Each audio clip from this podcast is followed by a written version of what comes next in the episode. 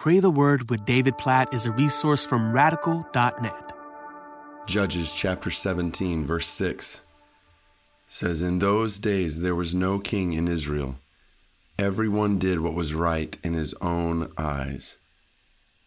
Judges chapter 21, verse 25, the last verse in Judges says the exact same thing. So just think about the repetition here and what this means, how this describes the days of the judges. In those days, there was no king in Israel. Everyone did what was right in his own eyes. The whole picture here is God had set up his people to be ruled by him as king that they would look to him as king, that they would follow and obey and worship and honor him as king. They wouldn't need kings like the other nations around them looked to kings because God would be their king. The problem is in the book of Judges, they didn't look to God as king. And everyone chose to do what was right in his own eyes and the effects were devastating. You read through the book of Judges, it is, in many senses, a horror story. It is horrifying what happens when people do what is right in their own eyes instead of right in the eyes of God the King. So, as we are praying, especially during this election season in the United States leading up to a presidential election, at the beginning of November. But even as we think about other nations, as other people listen to this podcast from different places in the world, we we are driven to pray that God would help us to live and to govern in whatever country we live in according to what is right in his eyes, not our eyes.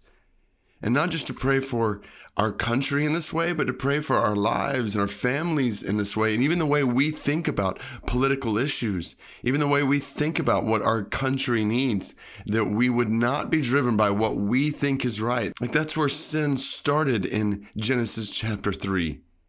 Adam and Eve, man and woman, living according to what seemed right to them but what went contrary to what God had said was right. And so we're driven to pray in repentance of any and every way where we are prone to think or desire or live according to what is right in our own eyes.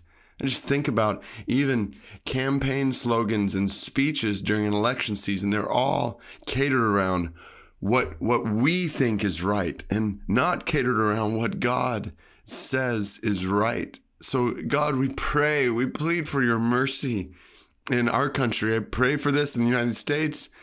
Even as people listen to this from different countries around the world, we, we pray for our countries and our leaders and our lives to renew focus on what is right in your eyes, not our eyes. God, we see in the book of Judges the horrifying effects of sin and disobedience to you and rebellion against you and a rebellion against what you say is right. God, we see that from the beginning of the Bible in Genesis chapter 3. From one sin came condemnation for all men and all the horrifying effects of sin we see around us in the world.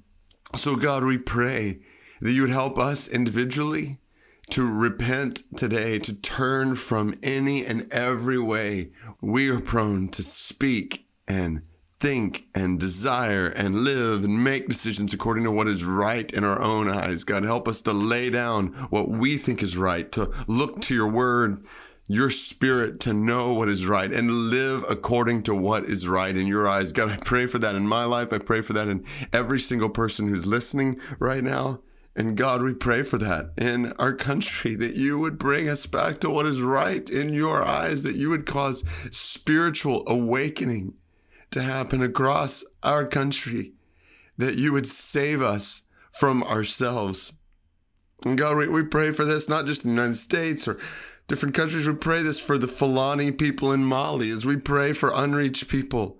Over 1.2 million of them in Mali, the Fulani people, the largest nomadic society in the world, but so few of them, if any, followers of Jesus.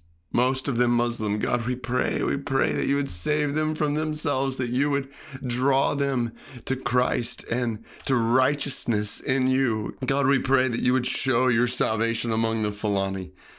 Oh, oh God, we we confess together today that left to ourselves, we will inevitably do what is right in our eyes, and that leads to death and to all kinds of horrifying effects in our lives and in the lives of people around us and in the countries that we live in. So we pray, save us from ourselves and help us to do what is right in your eyes. We praise you as our King. We look to you as our King. We pray that you would help us to honor and follow and obey and worship you as our King.